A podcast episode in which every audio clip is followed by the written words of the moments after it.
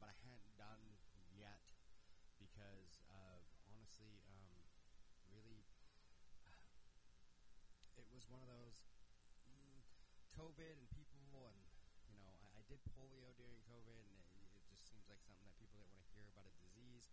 But I really loved this one, and I've wanted to talk about it, and that is uh, the Black Plague, uh, the Black Death, the plague, because it fascinates me. And the one thing to remember too, when we talk about the plague, the plague was not a virus. The plague was, yeah, it, it was not a virus. It was biological um, and everything else. So we will go into that. We'll talk about it. Um, so it's completely different than something like, um, you know, COVID nineteen stuff like that. It's a whole different thing. But we'll talk about it. And really, in all reality, what a lot of people don't realize is there was three forms of the plague that went through during the, the Black Death, um, and all of them horrible. Uh, each one a little worse than the next. So we'll go through, kind of talk about what the plague was, um, and I'll give you a background on it, and then I'm going to talk about a little bit of some of the um, theories on how it got moved around, um, and how it, you know, how it came to be and where it came from. So we will we will kind of go through all of that and talk about it. So, um, like I said, there's several causes have been advanced for the Black Death. Um, there's a few. Um, there's the bubonic visual transmission of Yersinia pestis is uh, giant thought to occur only through bites of fleas whose midguts become obstructed by replicating uh, Yersinia pestis.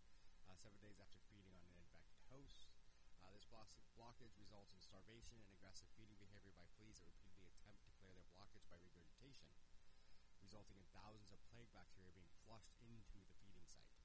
So basically, they're trying to suck on the person and suck blood out of them, there's a blockage that makes it so the blood can't get into their body. So they keep trying to regurgitate out that blockage, and by doing so, they're actually shooting plague bacteria into the person.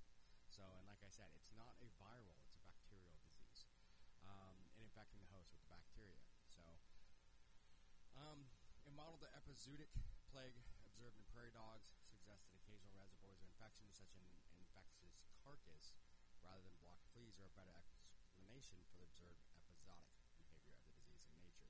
So we'll go through. There's a couple different things. Episodic. We got uh, most people. The episodic is kind of a mm, or epizootic, zodic, zootic, whatever. You know, I'm not good at pronouncing things. Is one theory that isn't very popular. The more accepted theory is, and it's pretty much proven at this point, is the um, that it was through the the, the uh, fleas. So were the ones that you know pretty much did it. Some of the theories that we'll go through later, though, is where those fleas came from. So, so one hypotho- hypothesis about the epide- epidemiology, uh, the appearance, spread, and especially disappearance of plague from Europe is that the flea-bearing rodent reservoir disease was eventually succeeded by another species. So, um, the black rat, Rattus ratus, was originally introduced from Asia to Europe by trade, but was subsequently displaced and succeeded throughout Europe by the bigger brown rat, Rattus norvegicus. The brown rat was not as prone to transmit the germ-bearing fleas to humans in large die-offs due to a different rat ecology. The dynamic, complexities of rat ecology, uh, herd immunity in that reservoir, interaction with human ecology, secondary transmission routes between humans without, with or without fleas, human herd immunity, and changes each might explain the eruption, dissemination, and re-eruptions of plague that continued for centuries until its unexplained disappearance. Which we'll go through all of that. So, and we'll talk about kind of some of the alternatives, alternative explanations, and some of that. So, signs and symptoms, and a lot of this I'm getting from multiple sites. Uh, for the big, beginning here, I'm getting a lot of this from um, Wikipedia because it gives a good uh, a good synopsis, and then we'll use a bunch of other stuff for all the, because like I said, Wikipedia, we've mentioned it before. A lot of times it has a really good synopsis, but I'm not going to go through it for facts. So that's why I kind of read some of it, and I'm like, eh. They say that there is the the whole idea that it was a different way, the episodic. Um, but like I said, it's pretty much pretty much most of the stuff I've read talks about how they decided that it is from the fleas. It's just a matter of how, and that's how it starts. It also is transmitted other ways, but the beginning and how it really moves world so quickly was that it was basically transmitted through the fleas. Um, the plague came, like I mentioned earlier, in basically three form, forms. You had the bubonic plague, the septicemic plague, and the pneumonic plague. So, um, and it brought an array of signs and symptoms to those that were infected by it. Um, the classic sign of bubonic plague was appearance of buboes in the groin, the neck, and armpits, which oozed pus and blood. Most victims died within four to seven days after the infection. The septicemic plague is a form of blood poisoning, and pneumonic plague is an airborne plague that attacks the lungs before the rest of the body. So there is a lot of theory that the the, the plague and the Black Death was really three separate things all happening at the same time. Which this is during like the 1400s, um, around 13, between 1346 to like 1352, um, right in that area is you know time when this is happening. And from everything you I've read and everything else, I mean the worst time to be alive was in that time frame. Um, so if this wasn't killing you, something else was. Uh, it, it's yeah, just a horrible time really to be alive. So uh, the bubonic plague was the most commonly seen um, form during the Black Death. Uh, the bubonic form of the plague has a mortality rate of about 30 to 75 percent, and symptoms include fever of 101 to 105 degrees, nausea and vomiting, and a general feeling of malaise. Uh, the second most common form is the pneumonic plague, and has symptoms that include fever, cough, and blood-tinged sputum, which is spit. As the disease progressed, sputum became free-flowing and bright red, and death occurred within about two days. The pneumonic, for, pneumon, pneumonic form of the plague has a high mortality rate at 90 to 95 percent. And then lastly, it's the septicemic plague is the least common of the three forms with a mortality rate close to 100 percent. Symptoms include high fever, purple skin blotches. Um, both pneumonic and septicemic plague can be caused by flea bites when the lymph nodes are overwhelmed. In this case, they're referred to as secondary forms of the disease. So, um, another potential sign of plague freckle-like spots and rashes. Sources from Viterbo, Italy, refer to the signs which are vulgarly called lenticular, a word which bears resemblance to the Italian word for freckles. Um, lentiggini, these are not the of but rather darkish points or pustules which covered large areas of the body. The uncharacteristically rapid spread of the plague could be due to respiratory droplets transmission and low levels of immunity, in the European population at that period. Historical examples of pandemics or other diseases in populations without previous exposure, such as smallpox and tuberculosis transmitted by aerosol amongst Native Americans, show that the first instance of an epidemic spreads faster and is far more virulent, virulent than later instances among the descendants of selection has produced characteristics that are protective against the disease.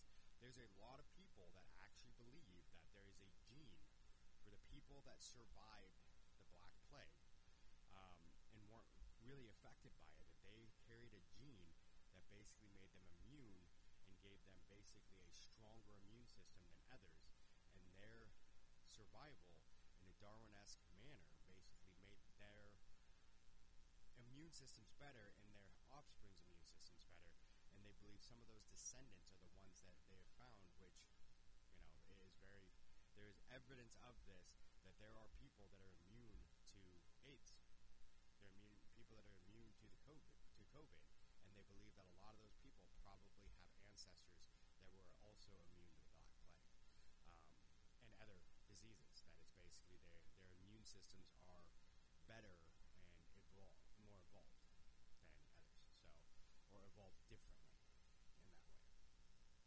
So those are some things to think about with that. You know, the different types of different types of plague. Um, there was more than one. It's not just the oh, there's the Black Plague and that's it. There was multiple versions of it, um, and they all sucked. um, one of the reasons that they think too, like the uh, the pneumonic was so rare, um, is because it killed so fast. Uh, the pneumonic was one that they actually believe um, people could die within 15 hours of like being exposed. Um, so it was basically died so quick it burned out a lot faster. Where the bubonic plague would take longer. You know, it takes seven or eight days sometimes for people to die, so that would give them a lot more time to transmit to other people. Um, yeah, so that that's a lot of stuff that happens there. So uh, historians believe that the Black Death was indeed indeed caused by bubonic plague. I put forth several theories questioning the traditional identification of radicis radicis associated fleas as plague's primary vector. So this is one where we're going to go through some of the alternate explanations, and then, like I said, later I will go more into some of that. So, um, just giving you an overview at the, right off the bat.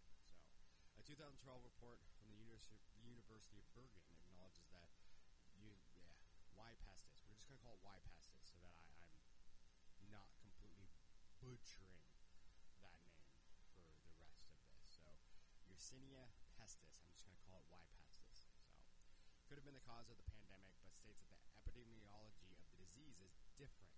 Most importantly, the rapid spread and the lack of rats in Scandinavia and other parts of Northern Europe. R. rattus, rattus rattus, was present in Scandinavian cities and ports at the time of the Black Death, was not found in small inland villages. Based on archaeological evidence from digs all over Norway, the black rat population was present in seaports, but remained static in the cold climate would only have been sustained if ships continually brought black rats, and that the rats would be unlikely to venture across open ground to remote villages. It argues that while healthy black rats are rarely seen, rats suffering from bubonic plague behave differently from healthy rats. Where accounts from warmer climates mention rats falling from roofs and walls and piling high in the streets. Samuel Pepys, who described trifling observations and events of the London plague of 1665 in great detail, makes no mention of sick or dead rats. Nor does Absalon Pederssøn in his diary, which contains detailed descriptions of a plague epidemic in Bergen in 1565. Ultimately, offer the possibility of human fleas and lice in place of rats. So that's one theory, that it was human fleas instead of um, the, the, the fleas on the rats. Which, mm, I don't know, from evidence has shown that it really was the rats. Um, but there was, like I said, there was other ways. Like the bubonic plague could be passed not only from the rats. Once a human got it, a person, they in those bu- they got the buboes. Such a funny name. They got the buboes, and then the buboes could pop, and the fluid that would come out of those buboes was highly contagious. So if someone was to touch those buboes, or you know that, those buboes would pretty much touch the skin of a person, um, they're very likely that they would get the disease. Um, so yeah, so that was the, the the bubonic, and like I said, the the respiratory droplets could have been a you know, and that's I think where a lot of people are missing on this. They keep talking that the rats were the only thing. No, once the humans were infected, the humans could take it too. So starts with the rats, and like I said, there's arguments that it didn't start with the rats, but we'll get to that. Um, but yeah, so we we want to look at that. But like I said, we're going to go some alternate ex- explanations here and some other people's arguments. So, University of Oslo research concluded that Y. pestis was likely carried over the Silk Road, which it started pretty much. They, they pretty much come back and they've decided they've pretty much proven it starts in Mongolia and works its way out. So they think it's carried on the Silk Road, and this is one that a lot of stuff I've read kind of goes towards this or another one. Um, on the Silk Road, that it was carried by giant gerbils from Central Asia during intermittent warm spells, which they do show that a lot of times right before a you know a breakout of the bubonic plague or of the Black Death, because it wasn't just the one time. There's at least three incidences of this plague um, that have been documented and believed to have been a lot more. So um, ones that weren't as big and smaller breakouts of this. Because one thing with a bacterial infection too, you're not going to build a human is not going to build um, like a, a defense against it. Like with a virus, you know, like COVID, you get COVID, we build antibodies, and the antibodies in our body will defend us against COVID the next time. With the plague and with a bacterial, um, I can get it and then survive it and then get it again next week. So I can get it again. And that is the biggest problem that they have with this. You're not suddenly, there is no real herd immunity with this. Um, they did find that a lot of like animals get a little bit of immunity because they they're usually infected with it over and over again. But humans, we're not going to get that herd immunity. We're never going to get herd immunity from this. So, or not in the way that we would with, with you know, viruses anyway.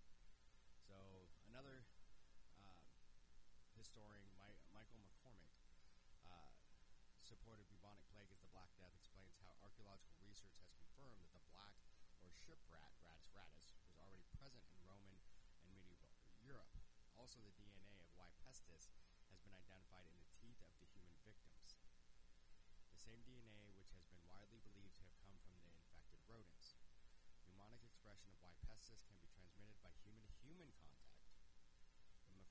That this does not spread as easily as previous historians have imagined. According to him, the rat is the only plausible agent of transmission that could have led to such a wide and quick spread, quick spread of the plague. This is because of rats' proclivity to associate with humans and the ability of their blood to withstand very large concentrations of the bacteria. When rats died, their fleas, which were infected with bacterial blood, found new hosts in the form of humans and animals. The Black Death tapered off in the 18th century, and according to McCormick, a rat-based theory of transmission could explain why this occurred. The plague had killed a large portion of the human host population of Europe, and dwindling cities meant that more people were isolated, and so geography and demo- demography, did not allow rats to have as much contact with Europeans. Greatly curtailed communication transportation systems due to the drastic decline in human population also hindered the replenishment of devastated rat colonies. And that's why a Because basically what happened is the rats, there's a reason why rats follow humans. Humans are disgusting animals.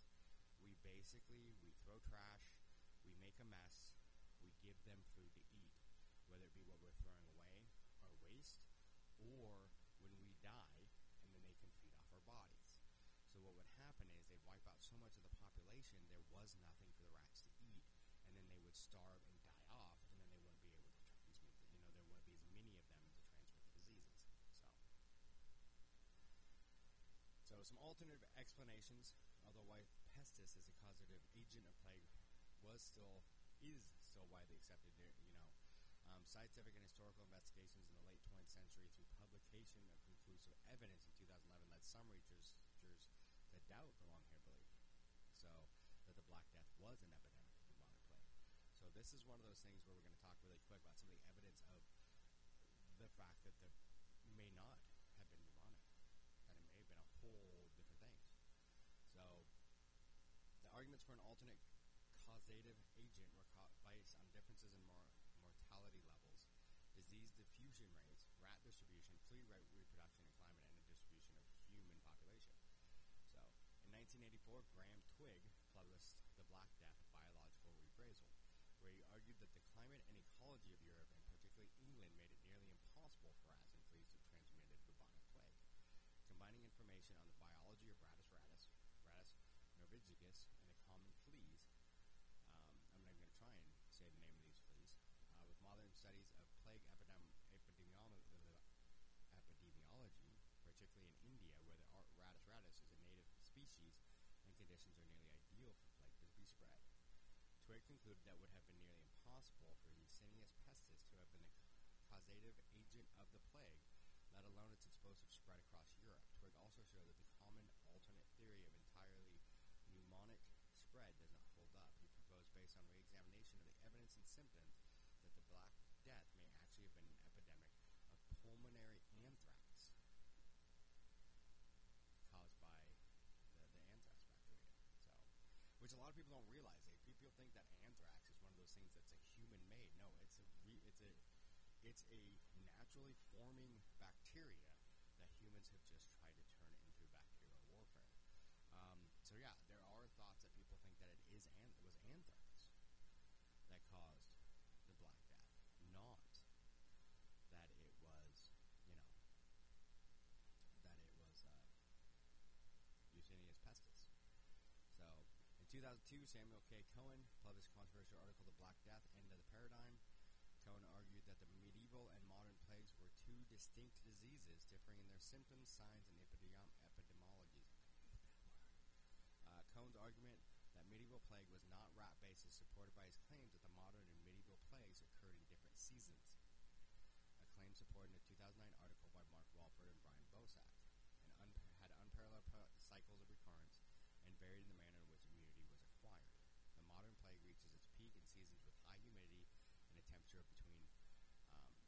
degrees Fahrenheit and 78 degrees Fahrenheit, as rats, fleas thrive in that climate. In comparison, the Black Death is recorded as occurring in periods in which rats, fleas could not have survived, i.e., hot Mediterranean summers above 78 degrees Fahrenheit. In terms of reoccurrence, the Black Death on average did not resurface in areas for between 5 and 15 years after it had occurred. In contrast, modern plagues often recur in a given area yearly for an average of 8 to 40 years. Lascaux presented evidence displaying that individuals gained immunity to the Black Death, unlike the modern plague. During the 14th century, stated in 1348, two-thirds of those suffering from plague died, in comparison to one twentieth by 1382. Statistics display that immunity of the modern plague has not been acquired in modern times. So, like I said, we should not be able to get really immunity because it's a bacteria, not a well, not. It's not going to be the same way as a. Bacteria and virus act in two different ways. So, yes, there might be a little bit of immunity. So, people that you know have you know virologists, if you're listening to this and you're freaking out at me because of what I'm saying, there is. It's just a different.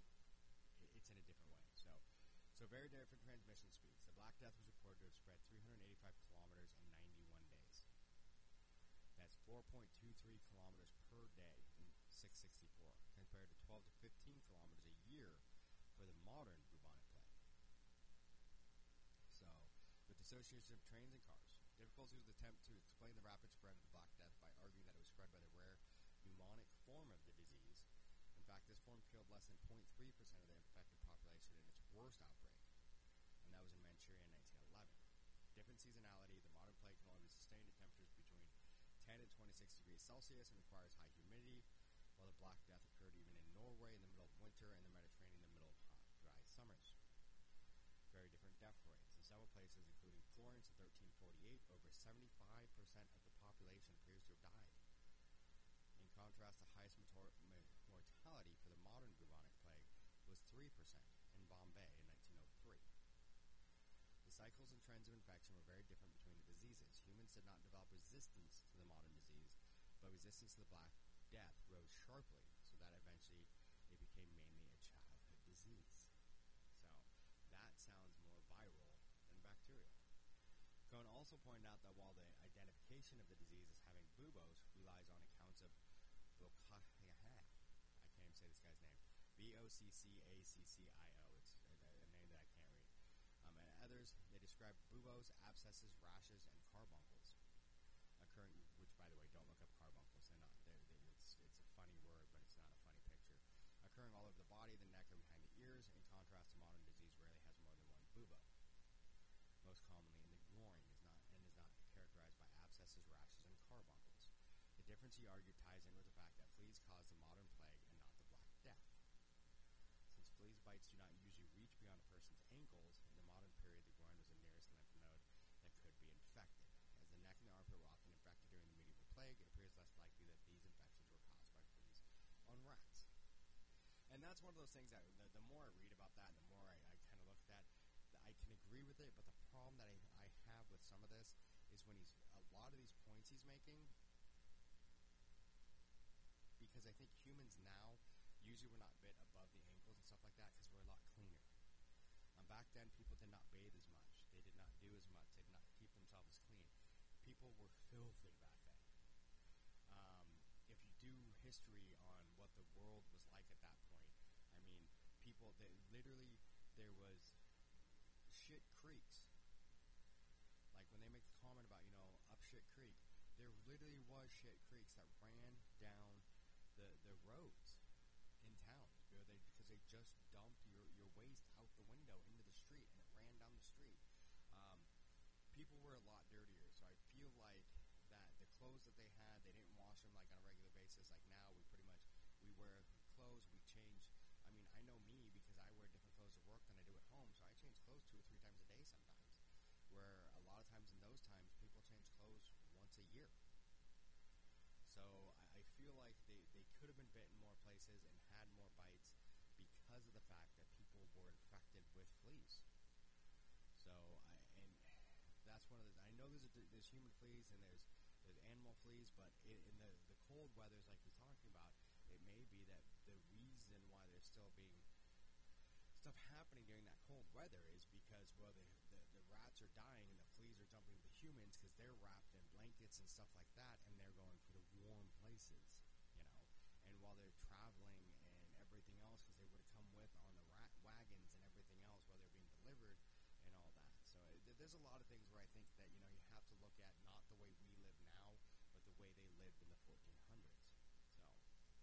So another thought that it, um, instead of being Y pestis, that it was Ebola, that it was a virus, which a lot of the things like he mentioned do kind of point more like a virus. That people are getting immunity to it, everything else, which would be show more virus-like symptoms. So in 2001, Susan Scott, Christopher Duncan, respectively a demo- demographer and zoologist from Liverpool, uh, proposed the theory that the Black Death might have been caused by an Ebola-like virus, not a bacterium. Their rationale was that this plague spread much faster and the incubation period was much longer than other confirmed Y pestis caused plagues. A longer period of incubation will allow carriers of the infections to travel farther, infect more people, than a shorter one. When the primary vector is humans as opposed to birds, this is of great importance. Epidemiological studies suggest the disease was transferred between humans, which happens rarely with Yersinia pestis, and very rarely for anthrax. So, and some genes that determine immunity to Ebola-like viruses are much more widespread in Europe than in other parts of the world. Their research and findings are thoroughly documented in Biology of Plagues.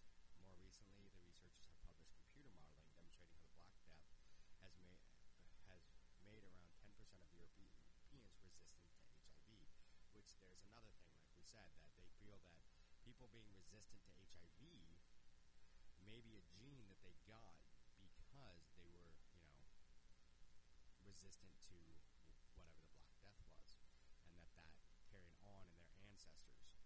So, um, which is amazing. Would be cool. I mean, if that's how it was, if there's a way that we could find that gene and use it, that would be uh, also amazing. Um, so those are a couple things where people think that it might be something else. Um, anthrax, I mentioned that one earlier. In a similar vein, historian Norman Cantor, in the wake of the plague, the Black Death and the world it made, suggested the Black Death might have been a combination of pandemics, including a form of anthrax, a cattle murrain. He cited reported disease symptoms not in keeping with the known effects of other bubonic or pneumonic plagues. The discovery of anthrax spores in a plague pit in Scotland, which plague pits is a whole other nightmare, and the fact that meat from infected sold in many rural, Engli- rural English areas prior to the onset of the plague. The means of infection varied widely, with infection in the absence of living or recently dead humans in Sicily, which speaks against most viruses. Also, diseases with similar symptoms were generally not distinguished between in that period, at least not in the Christian world. Chinese and Muslim medical records can be expected to yield better information, which, however, only pertains to specific diseases which affected those areas. So, uh, cutaneous anthrax infection in humans shows up as a boil-like skin lesion that eventually forms on an ulcer with a black center. Often beginning as an irritating, itchy skin lesion or blister that is dark and usually concentrated as a black dot. Cutaneous infections generally form within the site of spore penetration between two and five days after exposure. Without treatment, about 25, 20% of cutaneous skin infection cause, causes yeah, cases progress to toxemia and. Respiratory infection in humans initially present with cold or flu-like symptoms for several days, followed by severe and often fatal respiratory collapse. Historically, mor- mortality was 92%. Gastrointestinal infection in humans, and most often cases by eating anthrax-infected meat, and is characterized by serious gastrointestinal difficulty, vomiting of blood, severe diarrhea, acute inflammation of the intestinal tract, and loss of appetite. After bacteria invades the bowel system, it spreads through the bloodstream throughout the body, making more toxins on the way. Which all of those sounds like different versions of what we just said, you know, a minute ago that the Black Death was. So you have the buboes, which sounds a lot like that spore penetration, you know, um, skin infection, which would cause toxemia and death, which would be leaking of black fluid, toxic blood, everything else. And then respiratory infection was another one, flu-like symptoms for several days.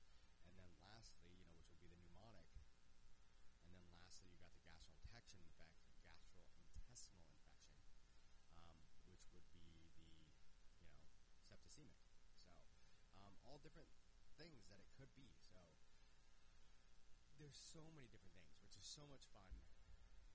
I guess fun isn't the right word that I should be saying when I'm talking about the, the Black Death. But this is something that's fascinated me for years, and like I said, it was something I really wanted to look at and look into. Um, and I've looked into it a few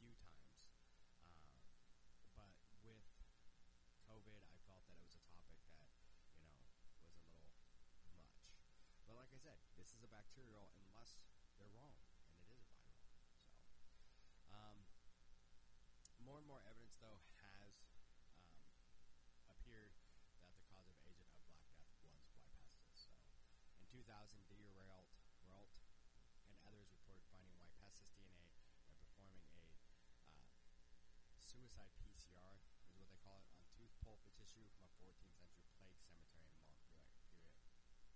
Montpellier. Drancourt and Raoult reported similar findings in a 2007 study. However, other researchers argued that the study was flawed and cited contrary evidence. In 2003, Susan Scott of the University of Liverpool argued that there was no conclusive reason to believe the Montpellier teeth were from Black Death victims. Also in 2003, a team led by Alan Cooper from Oxford University tested 120 teeth from 66 skeletons found in 14th century mass graves, which there was a lot of those during this time. They basically started putting them into pits. They dug a big hole, threw a bunch of people over them, threw some dirt on them, threw another load of people, put some more dirt. Basically, and it's so bad, but there's like an Italian writer who basically compared it to making lasagna. So, uh, very disgusting lasagna. So, yeah. So, like I said, they took about a 14th century mass graves, including well documented Black Death plague pits in Smithfield and Spitalfields. Their results showed no genetic evidence for Y. pestis. And Cooper concluded that though in 2003 we cannot rule out Y. pestis as the cause of Black Death, right now there, is no molecular evidence for it. Other researchers argued that those burial sites where Y. pestis could not be found had nothing to do with the Black Death in the first place. And this is where the problem keeps coming in: is could have been Y. pestis in some places and something else others? Like I said, I have a feeling the more and more I do research about this, just people died back then for random reasons, and some of this I think could have been Y. pestis. I think the Black Death was more than one thing. I think there was multiple things that were all being blamed as the Black Death. It just all got lumped together. So, um, so it, it's very depending on who you talk back and forth, back and forth on um, what it was. So in October 2010, the journal PLoS Pathogens published a paper by Hans, um, a multinational team that investigated the role of Yersinia pestis in the Black Death. The paper detailed the results of new surveys that combine ancient DNA analysis and protein-specific detection, which were used to find DNA and protein signatures specific for Y. pestis in human skeletons from widely distributed mass graves in northern, central, and southern Europe that were associated archaeologically with the Black Death and subsequent resurgences. Authors concluded that this research, together with prior analysis from the south of France and Germany, ends the debate about the etiology of the Black Death and unambiguously demonstrates that Y. pestis was the causative agent of the epidemic plague that devastated Europe during the Middle Ages. Significantly, the study also identified two previously unknown but related um, genetic branches of the Y. pestis genome that were associated with distinct. Sound, found to be ancestral to modern isolates of the modern pestis strains, Orientalis and Medi- Medievalis, suggesting these variant strains, which are now presumed to be extinct, may have entered Europe in two distinct waves. The presence of pestis during the Black Death and its phylogenetic placement was definitely established in 2011 with the publication of a pestis genome using new amplification techniques used on DNA extracts from teeth from over four, 100 samples from the East Smithfield burial site in London. So, that's kind of where they're at. So there's a lot of different people. There's still argument on this. A lot of people believe that Y. pestis is the definitive answer, but there's still theories um, that it's not. So, so that's kind of those insane things with, you know, the Black Death. So that's an overview. I guess I, I said it would be a quick overview. That was a 35 minute overview. Um, so yeah, where it started. Um, and a few arguments. There's, there's some very interesting ones, though. Um, and this is where I wanted to get to. I want to talk about the insanity of how a lot of people think this started. So, um, like we said, the Black Death was a devastating global epidemic of what is believed to be the bubonic plague that struck Europe and Asia in the mid 1300s. The plague arrived in Europe in October 1347 when 12 ships Sea the Sicilian port of Messina. People gathered on the docks were met with a horrifying surprise. Most sailors aboard the ships were dead, and those still alive were gravely ill and covered in black boils that oozed blood and pus. Sicilian authorities hastily ordered the fleet of death ships out of the harbor, but it was too late. Over the next five years, the Black Death would kill more than 20 million people in Europe, almost one third of the continent's population. Um, some people say that the only event in history um, that was more traumatic um, than this, by many uh, people's estimations and measurements, uh, was World War II. So this actually, the pandemic, the Black Death, was even more traumatic to the world population and everything else than World War One, but just not as bad as World War Two. So, so even before the death ships pulled into the port at Messina, many Europeans had heard rumors about a great pestilence that was carving a deadly path across the trade routes of the Near and Far East. Indeed, in the early 1340s, the disease had struck China, India, Persia, Syria, and Egypt. The plague is thought to have originated in Asia over 2,000 years ago, and it was likely spread by trading ships. Though recent researches has, research has indicated the pathogen responsible for Black Death may have existed in Europe as early as 3000 BC. So that's one of those where a lot of people are like, whoa, wait a minute. So they think it's actually been around for a long time. The bacteria's been around um, and just kept having waves where it would go through. And the big argument is why were those waves happening? So, so the Black Death was terrifyingly, indiscriminately contagious. The mere touching of the clothes appeared to itself to communicate the malady to the toucher. The disease was also terrifyingly efficient. People who were perfectly healthy when they went to bed at night could be dead by morning. Um, there are things, and I've gone back and forth for people that I've read things where they say that Ring Around the Rosie was written about the symptoms of the Black Death. Um, but I have read other things where they say that, but that they also say that the, there's no record of Ring Around the Rosie being used. Um, that phrase, that, you know, nursery rhyme, anything else, um, being said or used until many years later. So um, they think that if it was about the Black Death, it was about a laser, later version of it, that it didn't pop up till later years. So um, today, scientists understand that the Black Death, now known as the plague, is spread by bacillus called Yersinia pestis. French biologist Alexandre Yersin discovered this germ at the end of the 19th century. Um, they know it travels from person to person through the air, as well as through the bite of infected fleas and rats. Like I said, it's not just the fleas and rats. People get way too stuck on the fact that it's just the fleas and the rats. It can also, once it gets into a person, can be traveled through the air. Um, both of these pests can be found almost anywhere in medieval Europe, but they were particularly at home aboard ships of all kinds, which is how the deadly plague made its way through one European port city after another.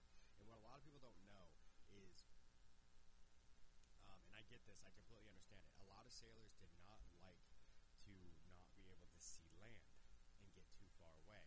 So when they would sail from one place to another during those times, they would sail out at sea, but at a point where they could still see land most of the time. They never got that far away from land.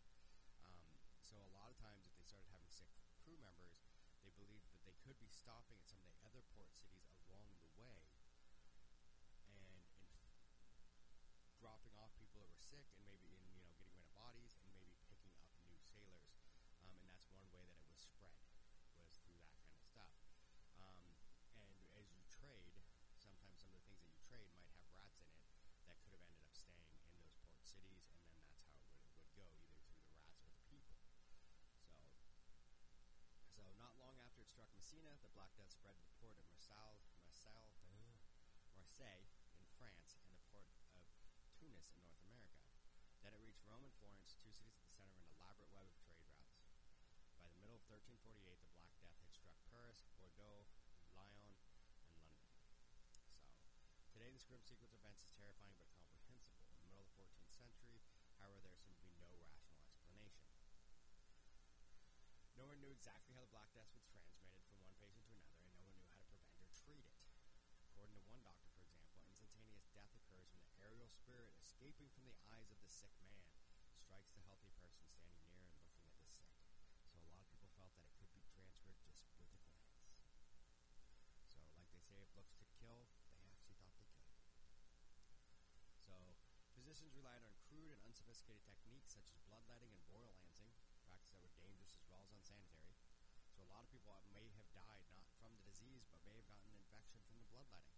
The boil lancing may have been what caused the doctors to get sick because when they boil the lance, or sorry, lance the boil, not boil the lance, that was backwards. So if they lance the boil, they might get some of the pus and other stuff on them that could in turn make them sick.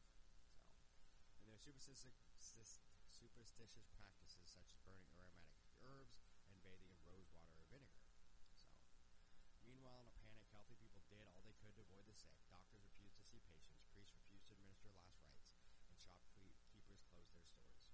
Many people fled the cities for the countryside. Even there, they could not escape the disease. It affected cows, sheep, goats, pigs, and chickens, as well as people. Um, if it had done what it, it could have, and by the, everything that it infected, um, if this would have ran through, pretty much left us with uh, birds and fish and a few other creatures. So, in fact, so many sheep died that one of the consequences of the Black Death was a European wool shortage, and many people desperate to save themselves even abandoned their sick and dying loved ones, thus doing uh, each thought to secure immunity for themselves. Um, some of them thought because it was one of those things that it was, uh, you know, religion always plays a part, part in this. Um, because they did not understand the biology of disease, many people believed that the Black Death was a kind of divine punishment, retribution for sins against God, such as greed, blasphemy, heresy, fornication, and worldliness. By this logic, the only way to overcome the plague was to win God's forgiveness.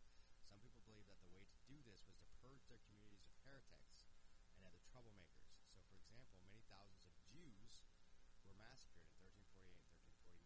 Thousands more fled to the sparsely populated regions of Eastern Europe, where they could be relatively safe from the rampaging mobs in the cities. Um, so yeah, so a lot of once again, somehow it always turns to like Jew bashing. They, they always go after the Jews. So um, yeah, so they thought it was the Jews' fault because he they didn't believe in Christ and, and Christians. Um, this is also during the time you got to figure of Crusades. Um, the Crusades, I think, at this point were just ending, um, so people still wanted to go out and get the you know the the Muslims and the Jews and make them pay for not being Christians.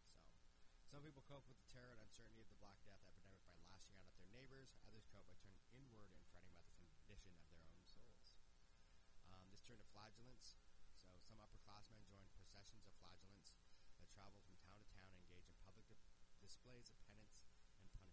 They would beat themselves and one another with heavy leather straps, studded with sharp pieces of metal while the townspeople looked on. For 33 and a half days, the flagellants repeated this ritual three times a day, and they would move on to the next town and begin the process over again. Though the fabulence, flagellant movement did provide some comfort to people who felt powerless in the face of inexplicable tragedy, it soon began to Pope, whose authority the flagellants had begun to usurp. In the face of this papal resistance, the movement disintegrated.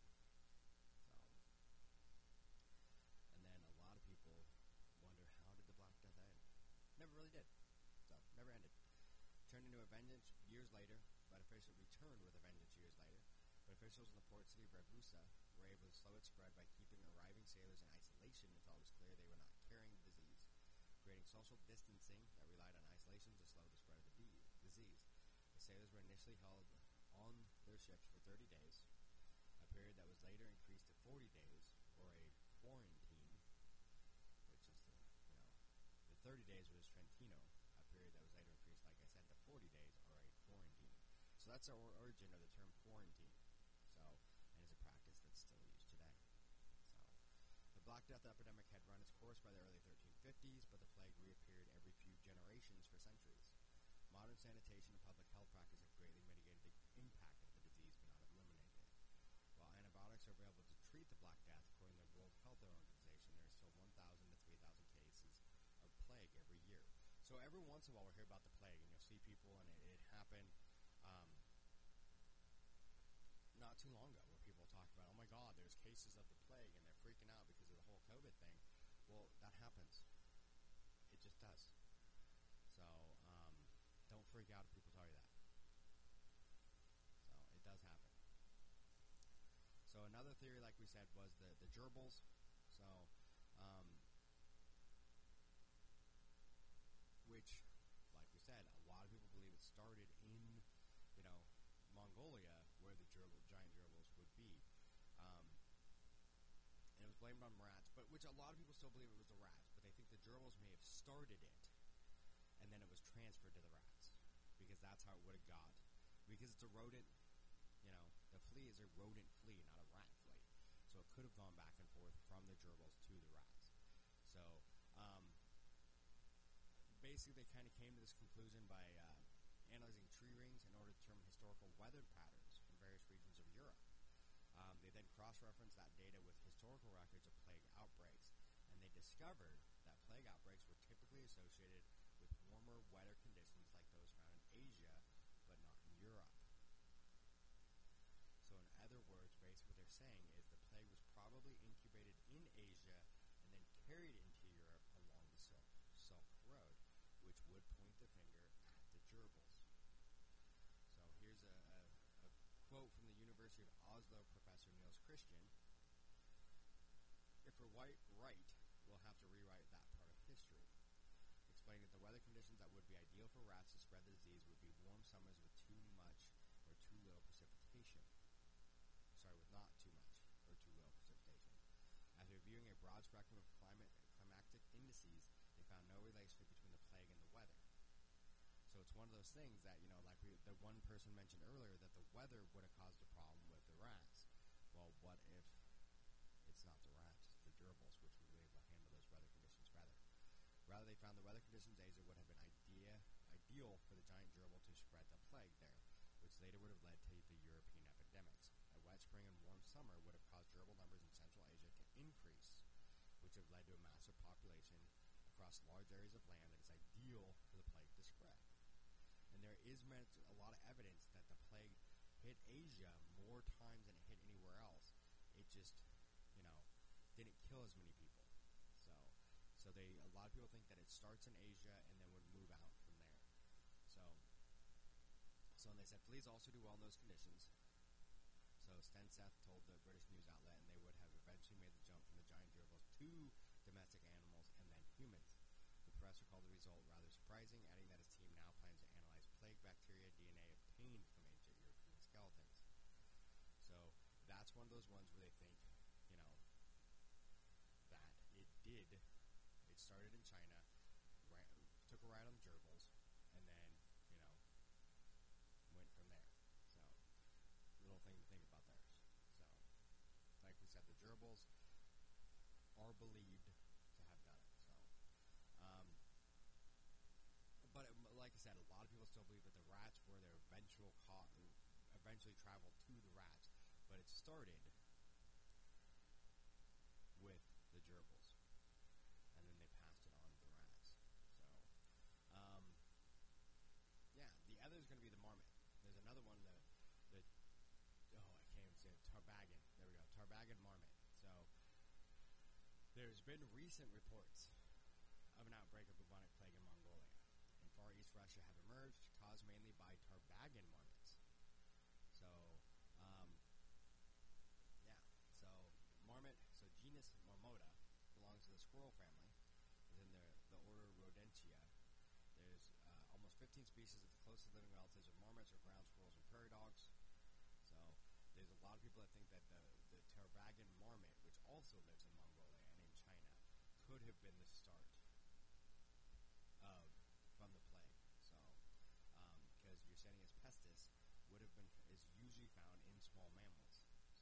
So, a lot of people don't think about the fact that it could have been not that just the rats, that it could have started with the tarbagan mar- marmots or the gerbils, and then eventually moved to the, the rats, and that's how it was able to continue people tests have shown that Tarbagan marmots are a lot more um, uh, immune to the uh, Y. pestis than other, you know, animals, showing that they have been exposed to it far more um, often and for a much longer time. So, a couple things to think about there. So that's an interesting thing uh, route to go down is to think about how that could have been what it was. So the most recent pandemic of that they believe was um, the plague was 1911. I think there's been a couple more recent ones, but the biggest recent one was um, in 1911 in uh, China. So the Great Manchurian Plague that broke out across northeastern China in 1910 was devastating. From the autumn of 1910 until the outbreak was finally suppressed, suppressed the following year, an estimated 63,000 people died. The epidemic hit international headlines when it reached the northeastern city of Harbin in today's Heilongjiang province. Harbin was then part of what was known as Manchuria, a vast agricultural im- important but sparsely populated region situated in the juncture of the Chinese, Japanese, and Russian spheres of influence. The majority of the territory was Chinese governed, which began calling the, controlling the port area around Dalian and Russian running Manchurian's railways. Harbin was an international city home to many Russians who worked for the China Eastern Railroad, which connected the Trans-Siberian Railway to the Japanese-controlled port city of Dalian. The city was also home to large communities of Japanese, Americans, and Europeans engaged in trades connected to the railway. That included the fur trade, and it was from this industry that the dis- disease most likely came from our good friend that we just mentioned, the Tarbagan marmot. So, um, so that's one of those ones where they think that the Tarbagan marmot was the cause of that, you know, plague. And this is, you know, from uh, history.com is where I'm finding most of that. Um, there's plagues that would happen before that. The Justinian plague um, is a popular name for pandemic of bubonic plague in the late Roman or Byzantine Empire, which first appears in sources in 541 CE. The pandemic uh, reappeared in waves in different regions over the next 200 years, ending around 750 CE. We call the Justinian plague because the first outbreak corresponds with the reign of the Emperor Justinian. Uh, Justinian, who desi- resided in the imperial city of Constantinople, was himself reportedly a disease, although he did not die from it. So, yeah. So that's one of those things that, to think about, um, where it's the Justinian plague, um, which they think was the first plague. And then the second plague pandemic would have been in the 14th century as the Black Death. And then the third plague pandemic was the one I just mentioned in the 19th century. So, so there was those are the three big ones that they always talked about. Um, those three. So, and before we go, the last thing I really wanted to mention is um, the uh, this is one of my favorite things, um, which is just so insane. One of the ways that they think that it, it, the the plague, the Black Death, went from Mongolia to Europe, like we said on the ships. But how did it get there? So biological warfare. Biological warfare is not a new thing. So it's hardly recent invention. So we have technology and knowledge to create devastating biological weapons that our early ancestors couldn't have dreamed of. People have been using viruses and bacteria as weapons for thousands of years. There are dozens of examples in histories of armies trying to poison or infect their enemies with biological agents, which is one of those things. If you look up uh, General Tso's chicken, that a lot of people don't realize that's kind of where the idea of that, the original General Tso's chicken, was rotten chicken that got him and the generals of the army that he was fighting sick. Very interesting story. You should look that up one day. But one of the most significant examples of early use of biological weapons, we can look at the 14th century and the Mongols, whose attempt to take the city of Kaffa led to the use of one of the most virulent biological weapons of the Middle Ages, the bubonic plague. We just mentioned everything about the bubonic plague, you know, Y. pestis, and all that.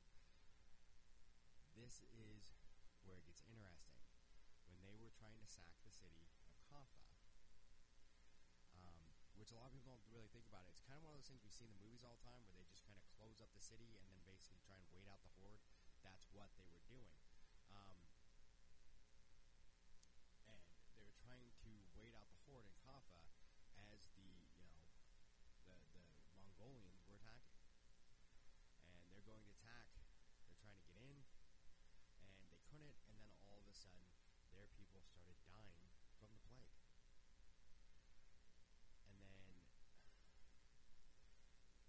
and like we said, the Mongol conquests were undeniably brutal. If you go look at some of the things they did, um, they did create an environment, conducted to trade, but they did, they, they were they were brutal as heck.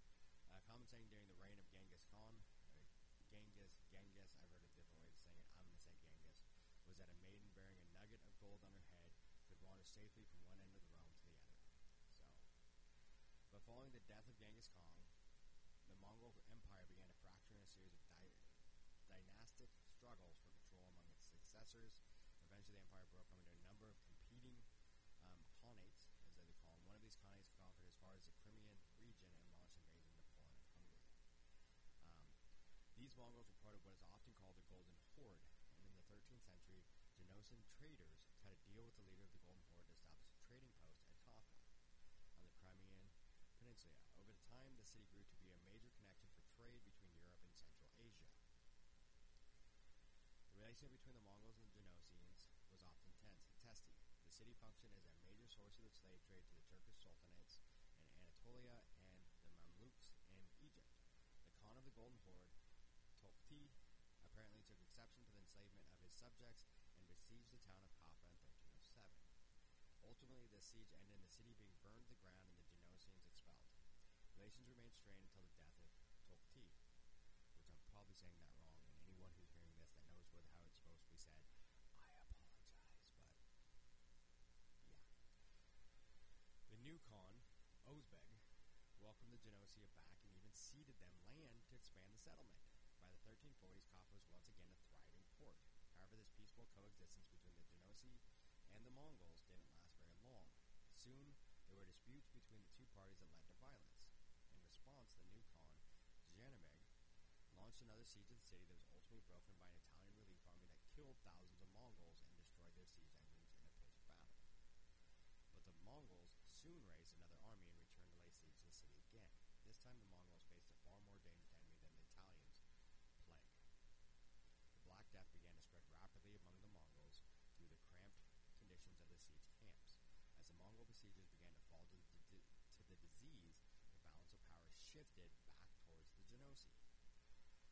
Secure in their fortified city and regularly resupplied by Italian ships, the citizens of Kaffa simply had to wait for the plague to run its course through the Mongol ranks. Janabeg was in a far worse position. His army was dwindling, and the chance of taking the city was becoming increasingly remote. Finally, Janabeg decided that Kaffa wasn't worth the cost and ordered the siege lifted. But before leaving, Janabeg ordered the body of those, of those who died of plague gathered up. Then he ordered flung over the ramparts of the city in the hope that the people inside would contract the disease. The plan worked, and within a few weeks, the plague was spreading rapidly inside the city of Kaffa. But this was just the first taste Europeans had of what was to come. According to an Italian notary, Gabriel de Musi, he, who reported the events at Kaffa for posterity, among those who escaped from Kaffa by boat were a few sailors who had been infected with the poisonous disease. Some boats were bound for Genoa, others went to Venice and to other Christian areas. When the sailors reached these places and mixed with the people there, it was as if they had brought evil spirits with them. Every city, every settlement, every place was poisoned by the contagious pestilence. De Musi's account of events implied that the siege of Kaffa may have been the origin point for the plague's introduction into Europe. But just how accurate is de Musi's account, the basic narrative that the Mong- Mongols used plague cadavers as a weapon is likely true. The idea of throwing diseased corpses into enemy cities is an old one, is consistent with the ideas prevalent at the time about how the disease spread. So the idea that the Mongol commander, angry about having been forced to lift his siege of a city, might fling the corpses of plague victims into that city to kill the inhabitants is completely plausible. Furthermore, it was technically achievable given the Mongol siege technology. And de Mussi suggests that the Mongols' act of biological warfare at Kaffa led to the plague that killed millions of people is often repeated as fact. However, the truth is likely a bit different. We know that the Black Death entered Western Europe from Crimean trading ports. However, there's no reason to tie the biological attack at Kaffa with the introduction of the disease. Mongols controlled many ports in the Crimean region, and infection rapidly spread through all of them. Plague-carrying rats could easily have entered Italian Italy on ships from any other of these ports. While diseased sailors from Kaffa may have helped spread the plague into Italian ports, they were likely not the only or even the first to do so. So that is one thought could have been the Mongols. Um, there's a good chance that that really did happen. Um, there's a lot of documentation that it did. Um, was that the only reason why the Black Plague ran through Europe? Who knows? Um, and if you go look at the numbers, I mean, it was huge numbers of people killed. Um, and a lot of other reasons, if you really look at it, it's not just everything that we just talked about. There's so many other things that could have been, were deciding factors in this. There had also been would grow, so people were starving. Um, there was a lot of that kind of stuff where the population of the world had, you know, risen to a point that it couldn't be, you know, taken or couldn't be dealt with at that time um, because of the rain and the crops not growing and everything else. Because yes, rain does make the crops grow, but if you have too much rain, it, it floods them and they can't grow. So there's a lot of things there where they, they didn't have the right times and people were already sick and starving and everything else, and they were disgusting and dirty and you know war and everything else. Like I said, if you go back and look at the 1400s, a lot of stuff I read, the 14th century was the worst time ever to be alive. Because if it wasn't the Black Death killing you, it was starvation, it was war, it was famine, it was pretty much getting out of bed in the morning could have killed you. Um, there was so much, but I always want to talk about, you know, go down the Black Death and really kind of look at it because to me it's fascinating.